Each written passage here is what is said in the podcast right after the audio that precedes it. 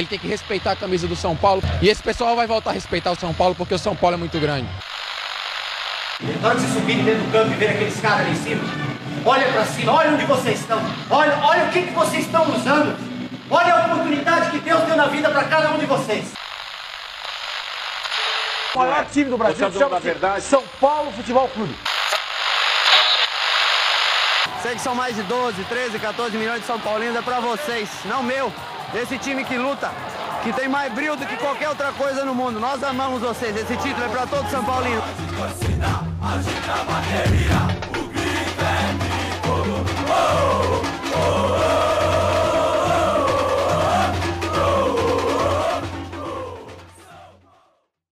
Esse podcast é apoiado pela SPFC Estatística, uma das maiores páginas de análises esportivas do nosso tricolor do Morumbi. Você encontra eles no Twitter e no Instagram pelo arroba SPFC Estatística sem acento. Para você que gosta de analisar o desempenho do nosso tricolor, lá é o lugar certo. Saudações tricolores, bem-vindos a mais um episódio do Anote Tricolor. Episódio de hoje para falar aí um pouquinho a respeito da partida de hoje, domingo, é, Morumbi, 6 da tarde, dia chuvoso. São Paulo consegue a vitória, os três pontos contra o time do Internacional. Um jogo em que a gente finaliza, se eu não me engano, vou até pegar esse dado exato aqui. O São Paulo finalizou a exatas. Cadê? Cadê? Cadê? Finalizou 21 vezes contra 9 do Internacional, 8 para gol e 11 para fora. Né? Mas não se espantem, dessas 11 para fora teve várias chances que eram claríssimas de produção de gol, mas o São Paulo não conseguiu produzir, não conseguiu produzir não, não conseguiu convertê-las em gol. E isso foi o grande problema do time comandado pelo Rogério Ceni, um time que, diferentemente do que vinha sendo com o Crespo, produz muito mais, porém é, não consegue converter, mantém essa sina aí da, da conversão, que era um problema já mas agora além de produzir não consegue converter.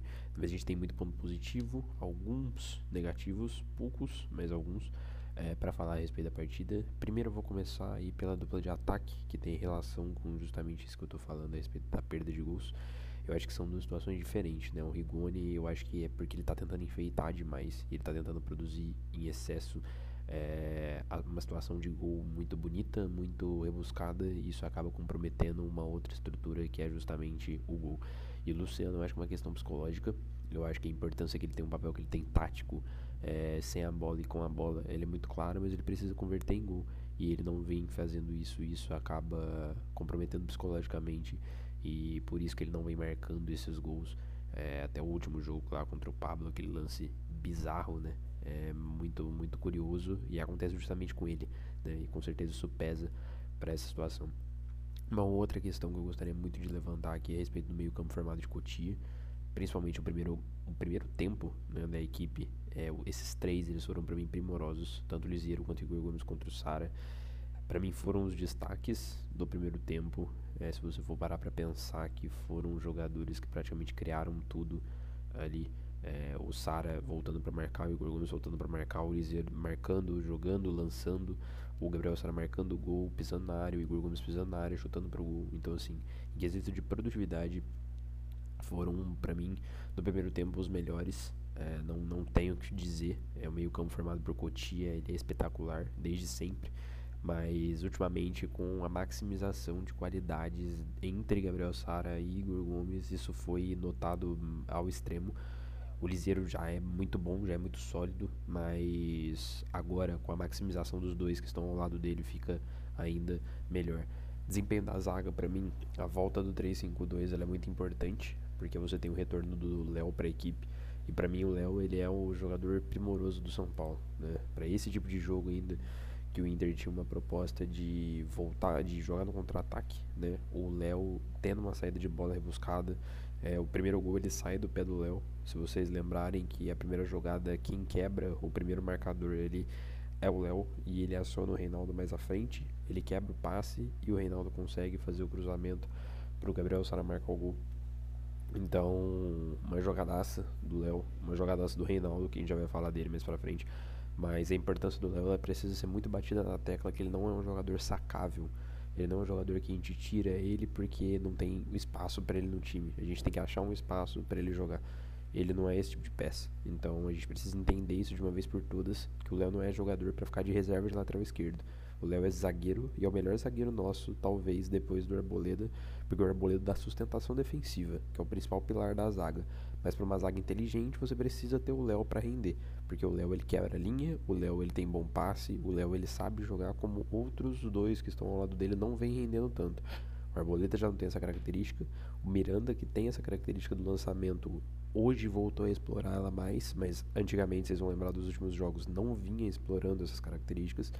E pelo contrário, vinha comprometendo em alguns lances, tanto é que alguma parte da torcida até questionou a titularidade dele em é, detrimento da do Léo. Então eu acho que essa situação ela é muito notável. A gente tem que dar valor para esse cara que se chama Léo, porque ele é muito importante para o sistema e para a proposta de jogo do é, São Paulo. O Reinaldo, poxa, não, não tem que falar. O Reinaldo, hoje na partida, a gente não pode virar aqui e falar, ah, não, porque. Não, não tem o que falar. Mas vamos lembrar de uma situação, né? O Reinaldo, ele joga, assim, muito bem quando ele quer, basicamente. Porque tem duas situações. Além dele querer, hoje, o time que ele jogou contra era um time extremamente frágil, né? Eu ia falar a respeito do, do, do Inter um pouco mais daqui pra frente pelo que a gente enfrentou. Que a gente tem que tomar cuidado em ver um São Paulo ganhando de 1 a 0 tranquilo é, mais tranquilo do que deve, menos tranquilo do que deveria ser, mas tranquilo ainda assim, por conta de um Inter que é um Inter reserva e misto. Porque a grande situação é se fosse um time titular, qualquer time da Série A titular, que treinasse algum tempo junto, enfrentasse esse São Paulo, o São Paulo tomaria algum gol. Isso é de praxe. Agora, o São Paulo jogou contra um time reserva que não tem a prática de jogar junto e sofreu a pressão, sofreu a pressão não, né? sofreu é, poucas possibilidades, mas ainda assim por é, desvantagem própria, né, por detrimento próprio, é, flertou em algum momento em poder tomar um gol ou não ampliar o resultado que seja, né, não nem sofreu pressão em nenhum momento do jogo, mas é, quando você fica com 1 a 0 aos 40 minutos é óbvio que os caras vão lançar a bola na área e em algum momento eles podem achar o gol. Isso a gente tem que, né, não não tentar, não tentar flertar com isso. É, e o Reinaldo ele jogou contra esse time mais frágil e jogou muito bem. Isso é um grande mérito dele. Mas a gente tem que lembrar que defensivamente ele não é bom. O esquema proporciona que ele seja ofensivo. Ele é peça ofensiva.